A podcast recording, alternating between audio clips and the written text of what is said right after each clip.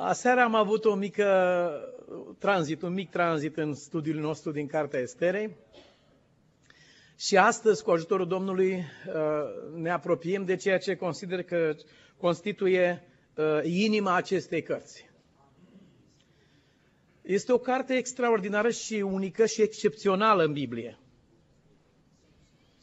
Sunt două cărți în care nu se pomenește numele lui Dumnezeu în Biblie, de fel. Care sunt acele două cărți? Cine le știe? Una este Estera, bineînțeles, și a doua este Cântarea Cântărilor. Torian e, e, e student foarte serios. Observați că pe când voi răsfoiați în Biblie, el v-a suflat nota astăzi. Da, asta este. Da, în amândouă, nu, nu se pomenește numele lui Dumnezeu. Unii oameni, scuzați, au criticat acest lucru, alții au avut tendința să scoată din Biblie astfel de cărți, dar cei luminați de Dumnezeu au tras o altă concluzie, și anume că în cărți ca acestea, Dumnezeu vrea să comunice omului un mesaj simplu, să-i spună, omule, ești responsabil, ești responsabil. Nu arunca pe Dumnezeu, nu te scuza cu Dumnezeu, nu, nu, nu te înșela cu Dumnezeu. El nu va face ceea ce tu ești chemat să faci, niciodată. Nu va face acest lucru. Nu. Nu și-a propus așa ceva Dumnezeu. Și în aceste două cărți se ridică extraordinar de puternic, ca un monument, acest mesaj care ne spune ești responsabil. Față de cei din jurul tău, cum este în cartea Esterei, și față de cea de lângă tine sau de familia ta sau de cel de lângă tine, de partenerul tău de viață. În aceste două. Ești responsabil. Prinde viața cu putere în mâinile tale. Asumă-ți răspunderea. Nu face pe spectatorul din tribună. Pentru că vă spun, și spectatorul joacă un, un rol extrem de important. Ce se întâmplă pe teren, să știți că depinde mult de ceea ce răgnesc spectatorii aceia din tribune. Depinde foarte mult. Acela este un spectator activ. Acela răgnește hu când nu-i place ce a făcut unul și l-a descurajat pe un om săracul s-a împiedicat, a căzut pe teren acolo. Sau zice, ura, bine, și îl încurajează pe altul și altul aleargă, pentru că unul de acolo lucrează. Dar asumă-ți răspunderea. Chiar ți-ar sta urât într-un stadion să te duci acolo uh, ca o cioară între porumbei, nu ții cu nimeni, nu... Ce cauți mă de aici, te-ar întreba unii. Unul te îmbrâncește, băi, tu cu cine votezi aici? Dar uh, dacă în aceste lucruri au, acestea au o semnificație, uh, cu cât mai mult cele dumnezeiești, mesajul acestei cărți și al altora din Scriptură este asumă-ți răspunderea. Ridică-te și vorbește, spuneți poziția, negativă, pozitivă, înțeleaptă, nebună, spune despre ce este vorba. Protestează, aprobă, susține, respinge. Dar poziția la Odiceei este aceea de zăcere, de indiferență, de moarte lentă în confortul ei. Hmm. Nu duc lipsă de nimic. Nu mă interesează nimic. Nu mă privește. Acesta e Duhul lui Cain care a spus, ce sunt eu păzitorul fratelui meu? Treaba lui. Cade sau. Uh, deschideți Biblia, vă rog, împreună cu mine. Deschideți Biblia în uh, Evrei, capitolul 13, și de aici vom citi versetul 3. Și mă rog ca Duhul Sfânt care a inspirat Scriptura să fie lângă noi și să ne dea lumină și înțelepciune. Aduceți-vă aminte de cei ce sunt în lanțuri, ca și cum ați fi și voi legați cu ei. De cei chinuiți, ca unii care și voi sunteți în trup. Aduceți-vă aminte nu ca de un film la care vă uitați, ci ca de o lucrare la care participați. Aduceți-vă aminte de cei care sunt în lanțuri, ca și cum ați fi și voi în lanțuri. Estera îi comunică lui Mardoheu că se simte foarte bine la palat. Nu-i lipsește nimic. Este doamna numărul unu în imperiu. Și că nu simte nevoia să-și tulbure viața acum. Dacă nu stulburi viața acum, i-a spus Mardoheu, ai să o pierzi. Vei pieri. A fost oameni pe Titanic care, în a căror ușă au bătut mateloții și au spus, vă rog, suntem în pericol de moarte. Și au fost destui englezi cu spiritul lor englezesc care s-au întors sub plapumă și a spus I don't care. Nu îmi pasă. Și au rămas și au dormit până când i-a înghițit apa de vii. Iubiți frați, știu că nu place nimănui să te trezești noaptea. E atât de bine în patul tău să dormi, oboseală și... Dar există un disconfort și o primejdie mult mai mare decât aceea de a te trezi și de a-ți strica rostul. Estera stă liniștită în lumea ei și în palatul ei, dar uh, Mardoheu îi spune, nu vei scăpa. Nu încerca să crezi că vei fi o excepție. Ai datoria să te ridici pentru apărarea și protejarea acelora care sunt condamnați la moarte. Scriptura spune, izbăvește pe cel târât la moarte și scapă pe cel ce este gata să fie junghiat. Dacă zici, ah, n-am știut, crezi că nu vede cel ce cercetează duhurile și inima și rărunchii, cum spune Biblia. Crezi că Dumnezeu nu vede. Atunci când n-ai știut de o problemă, nu ai vină. Dar atunci când ai știut și n-ai făcut nimic și n-ai răspuns, ești vinovat. Vechiul Testament era era drastic în privința aceasta. Auziți, dacă un om are un bou și știe că boul ăla împunge și boul ăla omoară pe cineva, zice omul ăla să fie pedepsit cu moartea, care a avut și a știut acest lucru și n-a făcut nimic. Dacă n-ai știut, nu ești vinovat. Dacă ai știut, răspunzi. Ce sunt eu, păzitorul fratelui meu? E ușor să spui așa. Dar să vezi că ești păzitorul fratelui tău, că vă asigur, iubiții mei, până când a murit Cain, a continuat să fie păzitorul fratelui lui. Nu i-a mai pierdut niciodată imaginea aceea din minte și din suflet. L-a urmărit până când a sfârșit viața lui. Și a fost păzitorul fratelui lui. Dar de ce să fii păzitorul fratelui tău hăituit de, o, de, un, de un coșmar ca acesta? Când poți să fii păzitorul fratelui tău ajutându-l și ridicându-l și înălțându-l. Nu te debarasa de cineva pentru că este condamnat sau este batjocorit sau este chinuit în acest moment, legat în lanțuri sau, sau cum spune uh, Pavel în Scriptură aici. Nu te debarasa de această persoană. Din potrivă, stai în ajutor. Așa a făcut Dumnezeu. El nu a zis, e, dacă ați făcut-o, ați făcut-o, ce să vă fac? Mergeți unde ați ales, e treaba voastră. Domnul n-a făcut așa. Și a spus, nu, e și treaba mea. Și a coborât între noi. S-a făcut asemenea nouă. A luat asupra lui vinovăția care nu era a lui, dar a luat-o. Uh, mi-a spus un prieten, dacă mă simt rău, că a scris cineva uh, numele lui și a spus că e prietenul meu și l-a publicat în lume. Și zice, te simți rău pentru că a scris că sunt prietenul tău. Am spus, zic, aș fi un ucigaș. Dacă lui Isus nu i-a fost rușine să mă numească frate pe mine, eu am înjurat de Dumnezeu și de Hristos. Am făcut lucruri rele la viața mea. Până n-am cunoscut pe Dumnezeu, am fost un copil rău. Și lui nu i-a fost rușine să mă numească frate pe mine. Iar mie să-mi fie rușine de un frate al meu pentru care a murit Isus. Asta nu se va întâmpla. Și mulțumesc lui Dumnezeu că nu se întâmplă.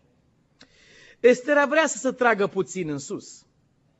Deci știi că e o lege care te condamnă la moarte. Dacă mă duc la moarte sigură dacă mă trimis să fac acest lucru.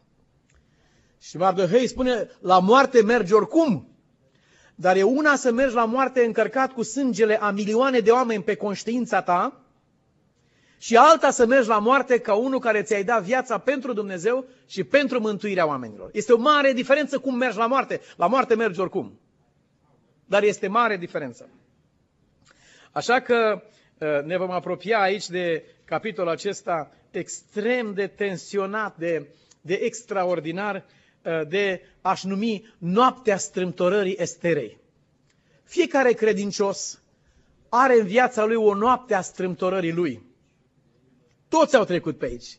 Priviți-l pe Iacov în noaptea strâmtorării lui, priviți-l pe Iosif când este vândut, priviți-l pe Daniel între lei, priviți-l pe cei trei tineri. Toți acești oameni ai lui Dumnezeu au avut noaptea strâmtorării lor, toți aceștia. Și tu și eu am trecut sau trecem sau vom mai trece prin această noapte. Nu te speria. Problema este că, vă spun din experiență personală, într-o astfel de noapte întunecată am avut 8 zile într-un arest în care am refuzat orice fel de mâncare, am băut numai apă rece într-o celulă înghețată unde ningea peste mine. Cădea zăpadă de la nivelul solului prin fereastră peste mine, nu era geam acolo. Am băut numai apă rece, simțeam ca un bolovan în stomacul meu. Nu aceasta era problema. Nu. Un om poate să îndure suferinți fizice inimaginabile. Și bine zic românii, să nu-ți dea Dumnezeu cât poți să duci. E cumplit ce, poate să, ce suferință fizică poate să îndure o ființă umană. Dar ceea ce îl doboară pe un om este suferința sufletească. Și într-o astfel de noapte a strâmtorării, te tulbură gândurile trecutului tău și a vieții tale și îți pui întrebarea, în ce fel am răspuns lui Dumnezeu, în ce fel am slujit pe Dumnezeu. Acolo îți vin rând pe rând în mintea ta toate aceste lucruri. Și lupți cu ele. Și mă întreb, ce fel de viață trebuie să trăim ca atunci când va veni noaptea aceasta peste noi, uh, să putem spune împreună cu Isus, stăpânitorul veacului acestuia nu are nimic în mine.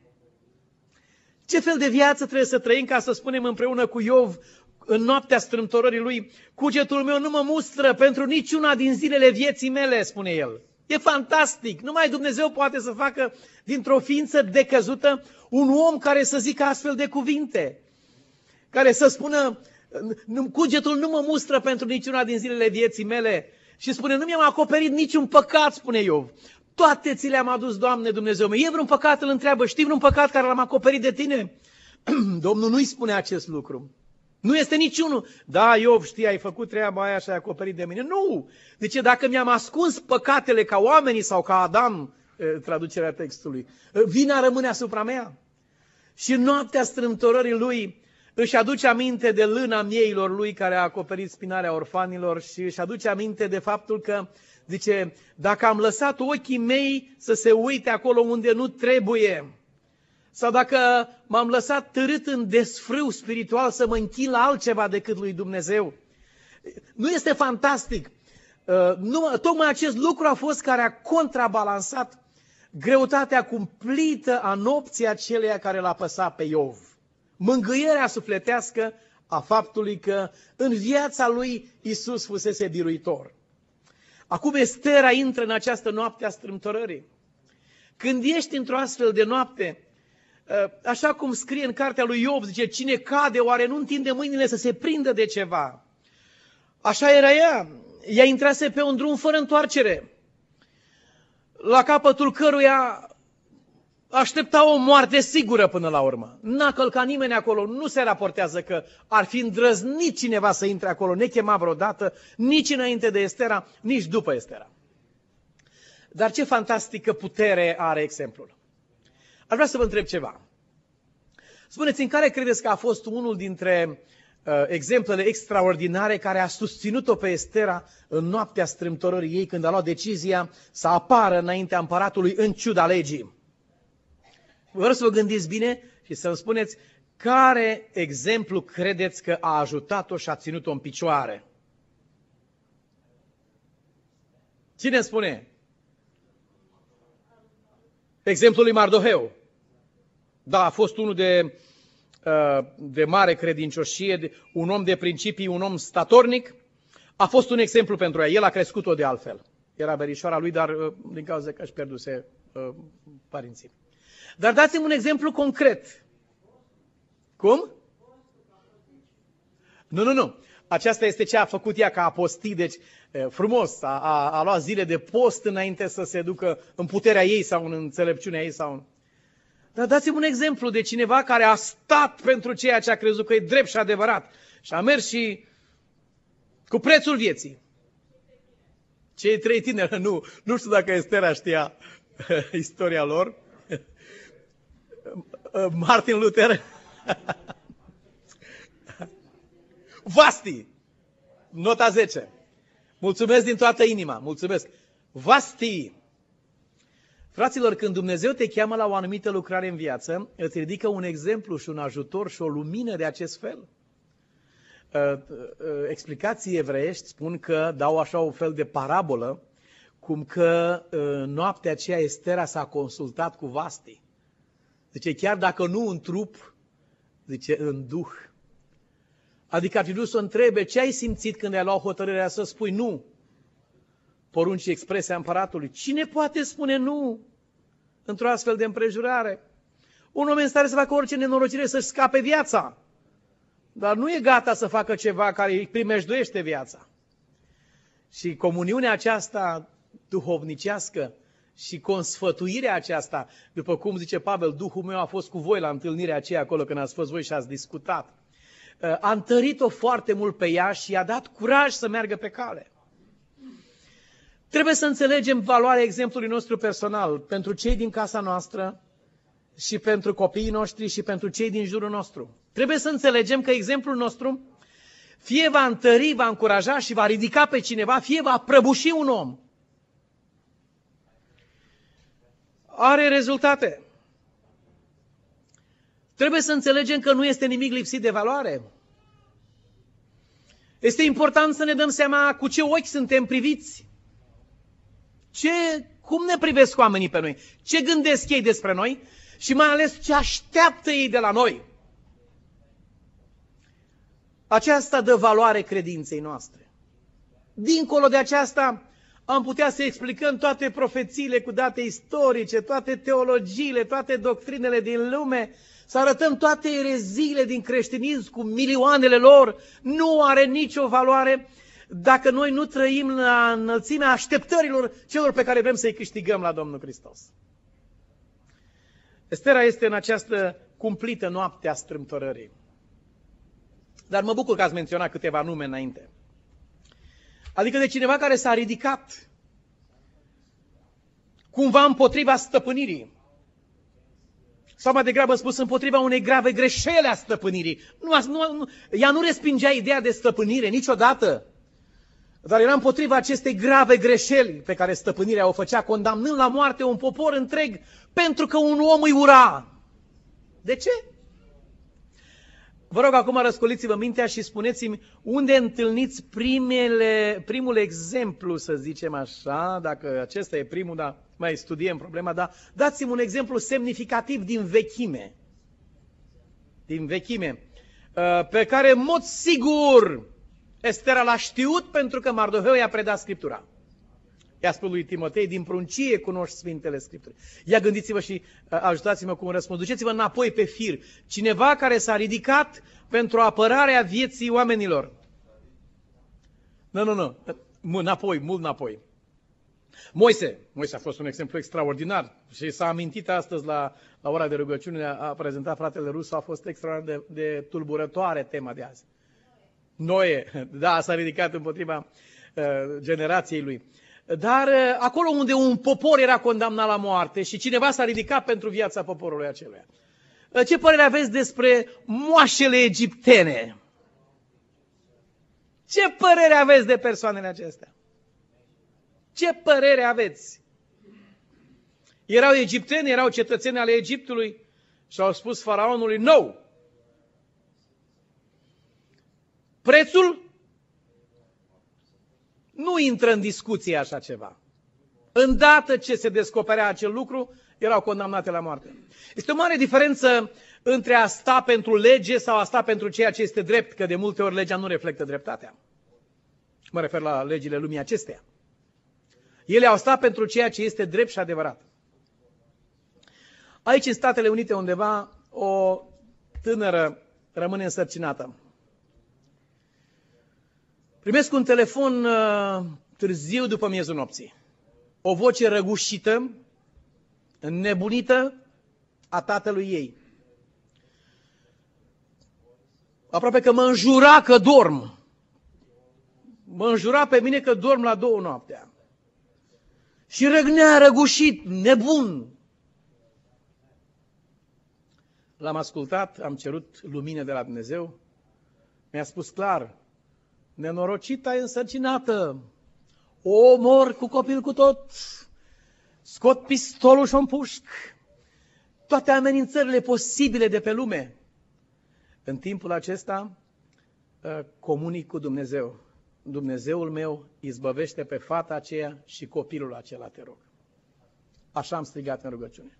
Am vorbit calm și liniștit. Puteam să-i spun, domne, te rog, închide telefonul, că eu tocmai sunt acum sub o plapumă așa de confortabilă, sunt istovit de atâtea ore de, în care citesc sau muncesc și asta. Te rog, lasă-mă în pace. Eu am copiii mei, treaba dumneata cu fata dumneata. Ce mă tulbur pe mine noaptea? Dar dacă a venit la mine cazul acesta și voi închide ochii și îmi voi ține gura acum și nu voi vorbi, uh, voi, cazul acesta nu se va încheia odată cu faptul că eu mi-am închis ochii să mi-am băgat capul în nisip. Nu se va încheia cu asta. Mă va urmări pentru restul vieții mele. Și atunci i-am vorbit cu calm și i-am spus, este o mare supărare, dar în același timp este o mare bucurie. Fica ta e în viață, zic. Alți oameni și-au dus fica uh, la mormânt, la cimitir. Și azi ar da lumea și pământul dacă ar putea să aibă pe fica lor înapoi și gravidă dacă ar fi. N-ar mai fi o problemă. Omul meu s-a muiat la telefon și insist și continui să vorbesc cu el. Te rog din adâncul sufletului, nu împușca pe fata aceasta și nu omoră copilul acesta. Lasă-l să-l nască, noi avem patru copii, mărturisesc înaintea lui Dumnezeu, voi veni imediat la spital, voi lua copilul ăsta și l aduc la noi acasă și îl creștem noi. Când am spus cuvintele acestea, uh, omul de la capătul celălalt a izbucnit în plâns. A izbucnit în plâns.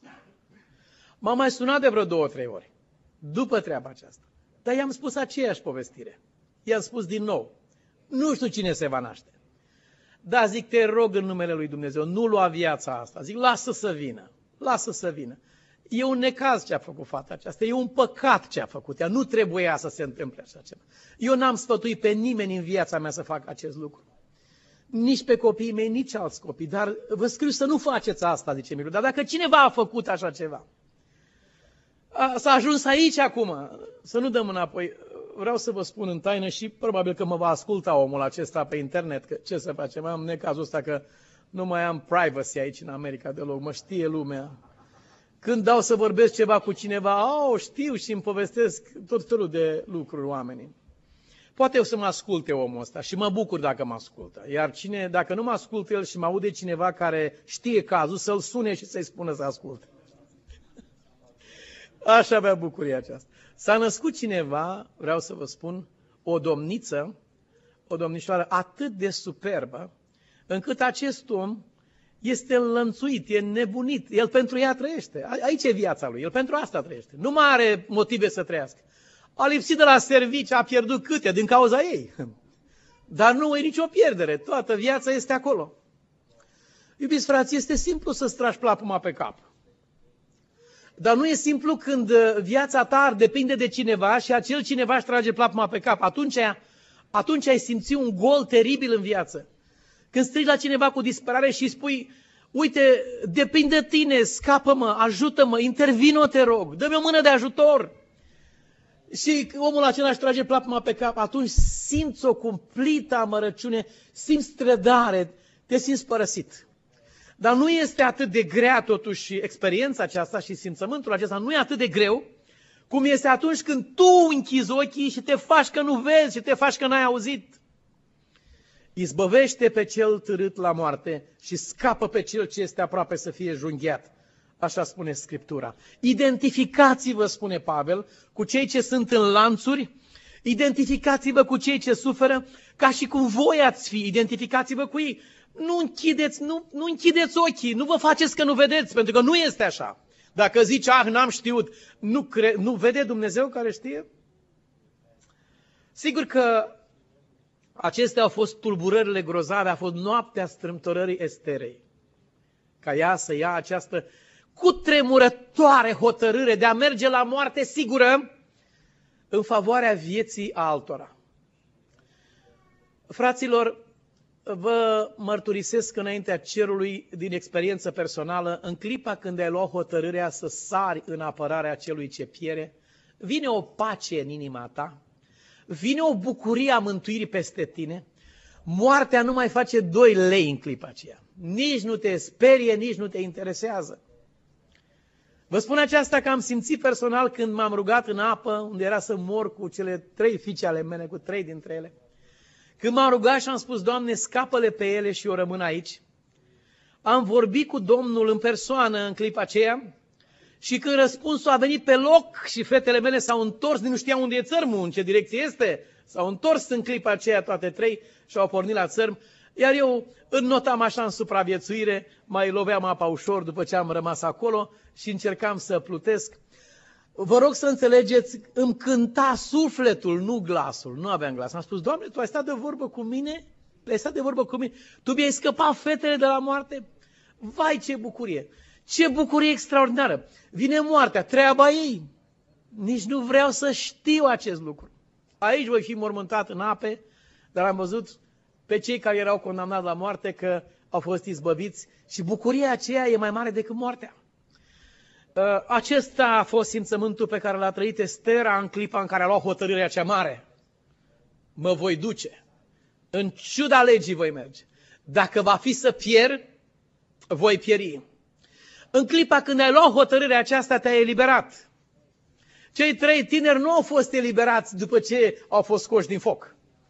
Au fost eliberați în clipa în care au spus împărate, s-ar putea să murim, sau să nu murim în funcție de ceea ce va alege Dumnezeu, dar orice va fi, vom rămâne credincioși. În clipa când am spus vom rămâne credincioși, atunci uh, pacea lui Dumnezeu a venit în inimă, atunci au fost eliberați total.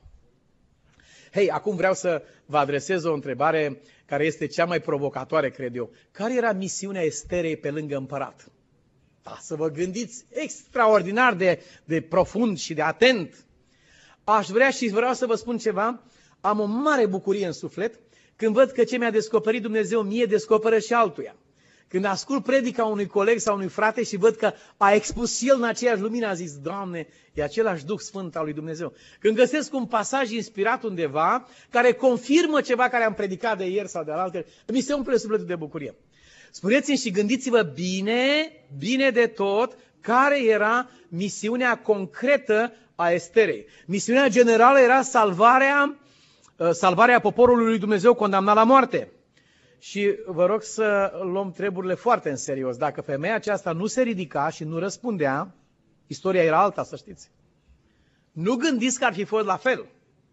Nu. Istoria era cu totul alta. Gândiți-vă bine, vă rog, ce avea ea de făcut pe lângă împărat, ce avea ea de descoperit lui și ce trebuia să-l convingă ea pe el. De care lucru trebuia să-l convingă ea pe el. Gândiți-vă bine la treaba aceasta. Până vă gândiți, pentru că putem să lucrăm pe mai multe planuri, aș dori să vă spun că indolența bisericii a produs un Hitler. Noi vorbim de nazism. Noi vorbim de holocaust. Noi vorbim de criminali împotriva umanității. Dar aceștia sunt produsul indolenței bisericii. Biserica a dormit a fost prea confortabilă, nu și-a ridicat glasul în apărarea celor condamnați la moarte, nu s-a expus. Am citit mărturia unui om care se închina într-o biserică lângă calea ferată, pe unde treceau trenurile care mergeau la Auschwitz. Și țipetele din vagoane erau mai cumplite decât zgomotul locomotivei. Țipete cumplite ale oamenilor care mergeau la moarte și domnul pastor al bisericii acesteia, deranjat fiind din confortul pe care îl avea înăuntru în biserică, a poruncit bisericii ca atunci când trec trenurile să cânte ceva, ca să nu se mai audă hărmălaia aceea. Și așa a spus un membru din biserică, ne-a pus să cântăm. să nu se mai audă.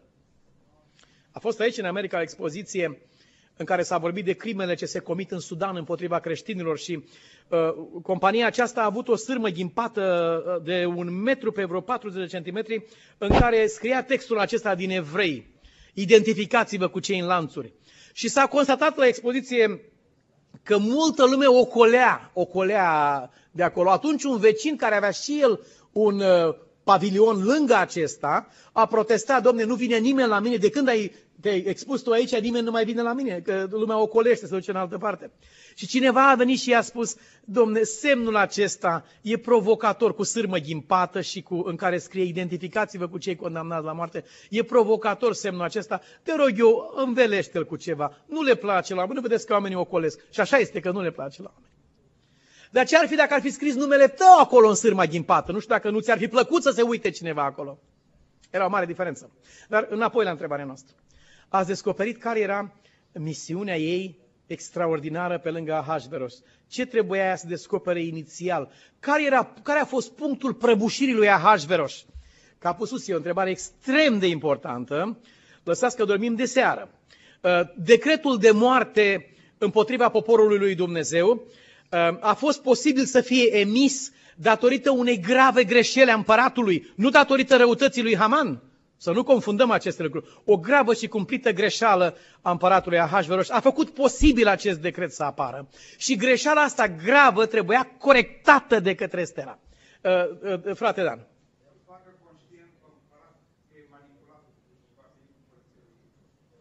Mulțumesc foarte mult. Acesta este răspunsul. Uh, l-ați înțeles, ați înțeles răspunsul acesta, dar cineva acum concret să pună vârful degetului sau acului pe subiectul în sine. Ce trebuia Estera să-l ajute pe împărat să înțeleagă? A, adevărul, nota 10, mulțumesc. Ea trebuia să-l ajute pe împărat să înțeleagă natura acestui om. Care a fost greșeala cumplită a împăratului care a făcut posibilă promulgarea decretului de moarte? Cine poate să-mi spună? Cum? De ce l-a ascultat? Aha, zi, zi, zi tare, crezând că e prieten. Asta e răspuns. Foarte frumos, foarte frumos ai răspuns. Greșeala asta gravă a împăratului, crezând că acesta este un prieten al lui. Împăratul s-a felicitat pentru așa alegere. Observați că l-a ridicat la putere ce nu s-a pomenit deasupra tuturor oamenilor. Și imperiul întreg nu dădea crezare nimănui altcuiva decât acestui om pentru că împăratul l-a ridicat. Această gravă greșeală a împăratului a făcut posibilă promulgarea decretului de moarte. Estera are misiunea să vină în fața împăratului și să demaște pe acest om. Să arate nu numai că nu este prieten, este un ucigaș în masă, este un criminal acesta. El apare ca primul interesat pentru binele Imperiului este îngrijorat pentru respectarea legilor în imperiu, vorbește de binele împăratului. Împărate, trebuie să-i omor pe aceștia pentru că ei nu sunt spre binele tău, nu ajută lucrării tale. Acolo așa pozează el și împăratul crede. Dar era un duh rău în spatele împăratului care l-a făcut să creadă așa ceva. Era despărțirea lui de Dumnezeu, era decăderea lui care a făcut posibilă această cumplită înșelăciune. Estera trebuie să stea lângă el, trebuie să treacă prin noaptea strâmtorării, trebuie să dea mâna cu moartea ca să reușească să convingă pe acest om că Haman nu este prietenul lui. Dragii mei, dacă vei tăcea într-o vreme ca aceasta, spune Mardoheu, dacă ai puterea să lucrezi, dacă ai puterea să vorbești, dacă ai puterea să stai în picioare pentru ceea ce ești convins, ești convins că e drept și adevărat, dacă poți scăpa oameni care sunt condamnați la moarte sau chinuiți sau nedreptățiți, ridică-te și vorbește. Spune! Spune! Avem în țară un tânăr care este condamnat 20 de ani închisoare. La ora aceasta a executat probabil 10 deja dintre ei. Și oamenii de pe scara blocului vorbesc, zice, nu e așa, domne, ce, nu e așa. Ha. Niciodată băiatul ăsta n-a făcut așa ceva. Omul ăla a fost beat mor și a dat foc singur. a mărturisit singur a doua zi. N-a făcut băiatul ăsta niciodată cel mai respectos și cu minte băiat. Și așa discută toate doamnele acolo la bloc sau cei ce joacă table pe bănci în față. Tot blocul, tot cartierul știe și vorbește așa ceva. Nici n-a fost acolo bietul băiat când s-a întâmplat așa ceva. Ea a fost cu copiii mei dincolo la stadion. Uite unde a fost copilul când s-a întâmplat așa ceva. Dar poliția și sistemul de justiție din România au crezut pe sinucigașul beat și n-au plecat urechea, nu s-au dus să caute mărturii și niciunul din aceștia care zic n-a făcut băiatul ăsta așa ceva. Niciunul nu s-a dus să stea în fața tribunalului, să spună intru în greva foamei din acest moment, nu voi pune mâncare în gura mea până când nu mă ascultați și până când nu merg pe postul 1 la televiziune dacă nu mă ascultați și până când nu chem toată lumea să mărturisească. N-a catadixit nimeni să facă așa ceva și tinerelul acesta putrezește în închisoare până în ziua de astăzi. Poate îl va scăpa Dumnezeu până la urmă, m-am rugat și eu pentru el. Dar este grav și greu când poți să stai în apărarea cuiva condamnat în acest fel și nu stai. Nu stai, ești comod, ești confortabil. Confortul bisericii a produs un Hitler, confortul bisericii germane, luterane și confortul bisericii ortodoxe ruse a produs un Stalin. Și vreau să vă întreb, a fost biserica confortabilă pentru că din confort a îngăduit așa ceva? A, a avut viață frumoasă după aceea? Zeci de mii de preoți au fost executați, bisericile au fost dărâmate, lumea torturată ce nu s-a pomenit pe lume. Confortul cuiva nu va rămâne confort. Niciodată. Mântuitorul nostru, scrie Scriptura, a părăsit gloria și slava și mărirea și n-a considerat ca un lucru de apucat să fie deopotrivă cu Dumnezeu. Nu s-a bucurat nici măcar de strălucirea cerului, ci a venit aici pe pământ să fie înjurat, să fie scuipat, să fie blestemat, să fie bătut, chinuit, torturat și în final ucis. Dar s-a ridicat. S-a ridicat și a vorbit în favoarea celor condamnați la moarte. Și a luat asupra lui condamnarea lor și a ales mai bine să moară și să guste moartea decât să vadă moartea acelora pe care satana îi luase captivi și îi ducea la o moarte sigură. Iubiți frați, aș dori să ne oprim în acest loc pentru că studiul nostru uh, va continua după amiaza aceasta. Vă rog să vă odihniți puțin după masă, e nevoie de o minte limpede ca să putem continua acest studiu și vă rog să uh, nu facem din el simpla participare la o predică sau la o slujbă. Este vorba de mine și e vorba de tine. Uh, Edmund Borky a spus, triumful răului nu are nevoie de altceva decât ca oamenii buni să nu facă nimic. Atât îi trebuie satanei ca să biruiască. Nu. Lui nu-i trebuie să facem rele noi, vreodată. Ce trebuie lui este ca noi să nu facem nimic. Atât se cere de la noi. Dacă nu facem nimic, triumful satanei va fi asigurat. Da. Vezi omul de lângă tine și știi cazul lui și știi nenorocirea în care să-ți bate și ce cere diavolul de la tine nu este să-i faci mai mult rău, să-i dai să bea sau să-i dai uh, uh, blesteme mai mari mai departe. Nu cere diavolul de la tine asta. Tot ce cere diavolul de la tine este să nu faci nimic în privința lui. Să-ți vezi de treaba ta, să stai confortabil, comod și atâta vrea diavolul de la tine. Că restul face el. Lui nu-i trebuie mai mult de atât. El știe aceste lucruri. Aș dori să ne îndreptăm atenția noastră și să încheiem cu, cu minunatul text din uh, epistola lui Pavel către Filipeni. Uh, acolo unde vorbim despre Domnul Hristos, el spune – să aveți, de la versetul 5, să aveți în voi gândul acesta care era și în Hristos Isus. El, măcar că avea chipul lui Dumnezeu, totuși n-a crezut ca un lucru de apucat să fie deopotrivă cu Dumnezeu. S-a dezbrăcat pe sine însuși, a luat chip de rob, făcându-se asemenea oamenilor. La înfățișare a fost găsit ca un om s-a zmerit și s-a făcut ascultător până la moarte și încă moarte de cruce. Concluzia, de aceea și Dumnezeu l-a înălțat nespus de mult și i-a dat numele care este mai presus de orice nume, pentru ca în numele lui Isus să se plece orice genunchi al celor din ceruri, de pe pământ și de sub pământ, și orice limbă să mărturisească spre slava lui Dumnezeu Tatăl că Isus Hristos este Domnul. Și aceasta mărturisim noi toți astăzi. Amin. Vă invit la rugăciune. Tată, îți mulțumim din toată inima că deși ești creatorul și stăpânul tuturor lucrurilor, n-ai putut să te bucuri fără noi, ci ai trimis pe Fiul tău aici, în lumea noastră.